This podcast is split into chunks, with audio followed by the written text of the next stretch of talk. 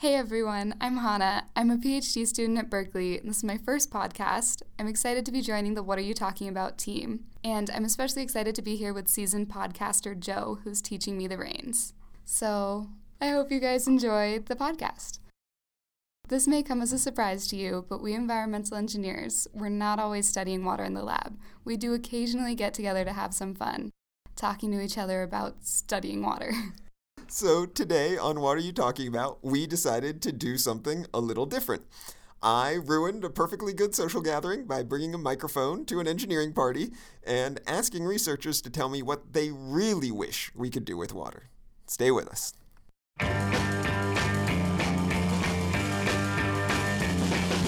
People try to put us to down. Talking about my generation just because we get around. Now, it wasn't just American students at this party. We also hosted some researchers from a sister research center called Stream in Britain. Joe asked Dom about his dreams for his research, and then things got pretty weird. I'm doing my research on hydroecology, the impact of in-stream structures and removing them. If you could remove one structure from any body of water, which would it be? The weir that I'm looking at, specifically in the Lake District, I think they should go ahead and remove it. Who owns that weir? United Utilities, the water company that provides water for the whole of the northwest of England. United Utilities, you're on notice. Your weir, it's killing us. It's actually not. It's been in place for about 150 years, and they don't know if it's going to have a negative impact or not. Well, then why would you pick that one as the one to remove? Because it came the first in my mind. If I knew the names of some specific dams... Okay, the Three Gorges Dam in China. That's... China, the government of China, if you're listening, take that dam down. That's better. And there's a few in the Amazon that I'm pretty sure need removing. Okay, so Brazil and China, you're on notice. All right. So his name is Dom, and he studies dams. Yeah, that's actually hilarious. I did not realize that at the time, but that's really funny. And is this how the whole party went? Oh, yeah. I was tons of fun during this party. But in all seriousness, I did get better. One way to break the ice with foreigners, always, is to compare your country's ways of doing things. Except because we're nerds at this party, me and Talia compared municipal water systems. So I know one thing is that, like, the British water system is generally privatized, right? Whereas the American water system is generally public. What do you think? Public or private water? I think the Welsh system is good because it's privatized, but it's not for profit. So that worked well. Full disclosure, you are Welsh, correct? Yeah, okay. Yes. So, but I think a not-for-profit system works quite well. So screw England and America, let's all just have Welsh water then. Or Scottish, because they're public, aren't they? Yeah, Scottish, okay. Yeah. So, one thing that struck me in talking to the Brits was that in Renewit, we think a lot about moving from enormous treatment plants to decentralized, nimble water systems. But Fran pointed out that to British eyes, we already have incredibly decentralized infrastructure in the U.S.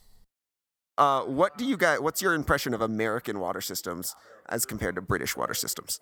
I know drinking water, it's more individual boreholes, I've got the impression. So I guess it's more small scale. Then obviously America's so much larger than the U.K. I imagine you get such different water qualities that you'll have to treat it really differently. But I think I need to learn from you guys what it's more about it. I guess it is true that a lot more homes are on private wells in the U.S. than the U.K. And we do spend a lot of time thinking about the motivations for moving towards these hyper-local systems. And one of those is recycling water. Yeah, you have to spend a lot less money moving water back and forth if you just always keep it nearby. We talked to John and Rachel, who had some out-there ideas for how to recycle water more easily. Flawless DPR without reverse osmosis. But it has to be perfect. He got a little jargony there, so let's translate. John wants DPR. That's direct potable reuse. Recycled water so clean you can drink it. And he wants it without reverse osmosis. Now, reverse osmosis is when you push water through an extremely fine filter, so fine that basically only water molecules can get through. And that's great for making clean water, but because even the dissolved salt can't get through, a ton of salt that was in the water gets left over. And that's one thing that Rachel would like to change. Sort of along the same lines, but removing salts instantaneously without a membrane. Just microbial removal of salts microbial or plant removal of salts. So Rachel's worried about this because it's super challenging to get rid of all the salt. Along the coast, you may be able to dump it in the ocean, but if you're inland, you're SOL.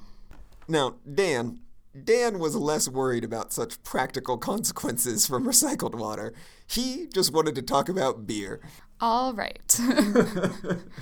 He explained how the future of water can make a big difference in how your next cerveza sizzles. If there were ever a brewery opened that were using desalinated seawater, for instance, or recycled wastewater where the product is RO permeate, then you could kind of like build up the salt profile from scratch. And so you could kind of tailor it to make whatever kind of salt profile you wanted to, like to represent, for instance, like English bitters in certain parts of England have their distinctive taste because the extremely high sulfate concentration in the beers. And the sulfate is something like 800 milligrams per liter. And so American breweries that try to emulate this artificially add something like sodium sulfate. It's actually kind of an exciting opportunity that, I don't know, if you were in San Diego, you could build your water from scratch. I should add that some utilities are actually promoting recycled water for brewing using brewing competitions where craft brewers start with recycled water. They're calling it, and I'm not making this up, poo to brew. Yes.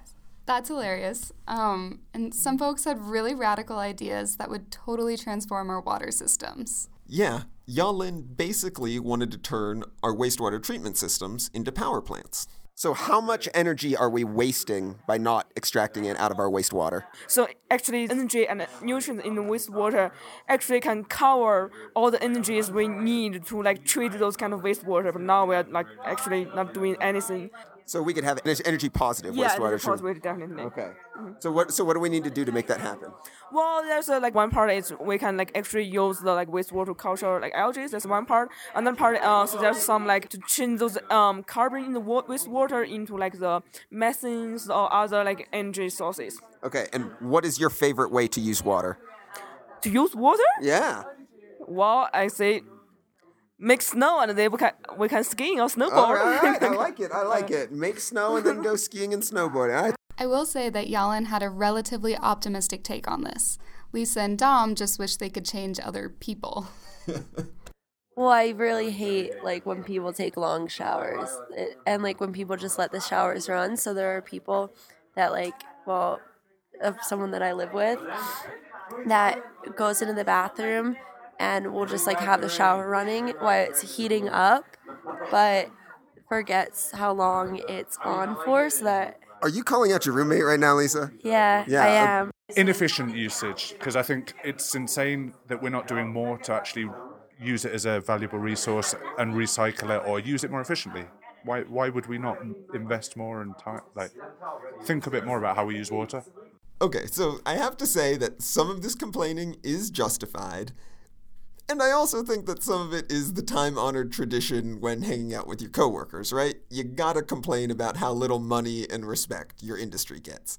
But Zach Stoll, co-founder of this podcast, good friend of mine, God bless him, immediately started in with this kind of a complaint. Public perception. People would pay a lot more for water. Okay. I think that would solve a lot. To start with, include the acquisition of new water rights into the price of water as well, along with other things. Yeah, I don't think there's a profession around that thinks they get enough respect. But what Zach was talking about is an especially acute phenomenon. People don't value public water very highly. And Lisa explained that it might not be a lack of value so much as just a lack of awareness. So I think that people don't understand the value of water. They take it for granted, and I think that it would be important to maybe put more tools around houses or in different public buildings that showed you sort of the amount of water you were using. I just think that people aren't really aware of how much water they're using, so maybe some tools that could go around places where people use water, and it would make them more aware. And for the record, she walks the talk. What are you holding in your hand right now? A bottle of water. Did you get that water out of a sink, or did you? Yeah, I got it out of the sink. And it's just as good as bottled water? Yeah. The question of bottled water shows that privately bottled water has become preferred in many places, despite perfectly good tap water from public water systems. And this is important because which commodities we value has financial implications for our ability to deliver clean water in the future. In fact, people got really animated when we started talking about water pricing. Yeah, I mean we know that doesn't make economic sense, but... Well, I think this gets into the question of what is the value of water? Is it an economic thing? Some of the people I've been talking to are saying there's a lot of non-economic value. There's non-market value to water. So if you think about the West, right? You're going out and you're a cowboy and you want to start a ranch somewhere and you're going to live on there and you're going to make a lifestyle. Because that happens all the time. Because that happens all the time. You look at Los Angeles. We're going to build a city, right? And it's just like there's a lot of these non-market drivers that push people to do stuff, and then the price of water doesn't necessarily reflect that. Well, okay. See, I'm going to push back here, though, because water is not a commodity. We price it like a commodity to encourage conservation because we don't want people to waste a lot of water. But water is a public service. So we should think of it as a public service that we as a society provide to people because clean water should be a right. But it's also not really priced like a commodity. If it was priced like a commodity, we would pay a lot more for it than we do. Sure. It's like somewhere... Because it is a public service. Right. It's priced somewhere in between, and it's not treated like either, and that's where the problematic issues come up because you're not treating it as a public service, and you're not treating it as a commodity, and so you don't know what the to do. And it is, I mean, if you don't want to think of it as a commodity, it is still certainly an economic resource because without water, a lot of industrial processes aren't going to happen. So it is a huge part of the economy. So then you have to think of, well, if it's going to be like a commercial or industrial product, like there's going to have to be a price. Otherwise, there's going to be zero conservation. An example is in Albuquerque. There's an Intel facility there, right? And they have about 2,000 people that they employ, and they contribute somewhere in the neighborhood of like 25 to 35% of the GDP in Albuquerque, right? But they use maybe 0.1% of the water there. If you look at agriculture, they use 70%, 85% of the water, and they contribute to less than 3% of the GDP. So where are we putting the value of water there, And it's kind of a mixed signal, I think, we're sending to people where it's just like, yes, water has a certain price, but not necessarily this consistent value. It's interesting. Damn, Joe, you got pretty fired up there. Yeah, it is kind of hilarious how fired up we got talking about that there, but let me put it this way so that it kind of makes sense. Gasoline costs about $3 per gallon. The mediocre wine I was drinking while recording that interview cost about $50 per gallon. Tap water costs 3 cents per gallon. If we could charge for water, which is essential to life, even close to what we charge for more frivolous liquids, we could solve our crumbling infrastructure problems in no time.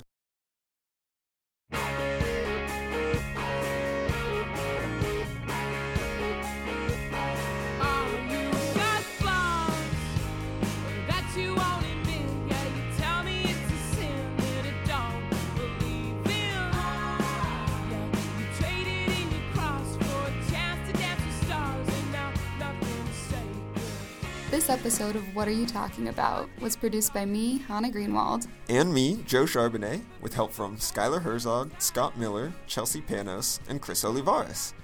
A huge thanks to everyone who let me interview them at this party. This podcast was produced in association with Renewit, the NSF's Engineering Research Center for Reinventing the Nation's Urban Water Infrastructure. Check that out at renewit.org. This is What Are You Talking About? Stay wet, everyone.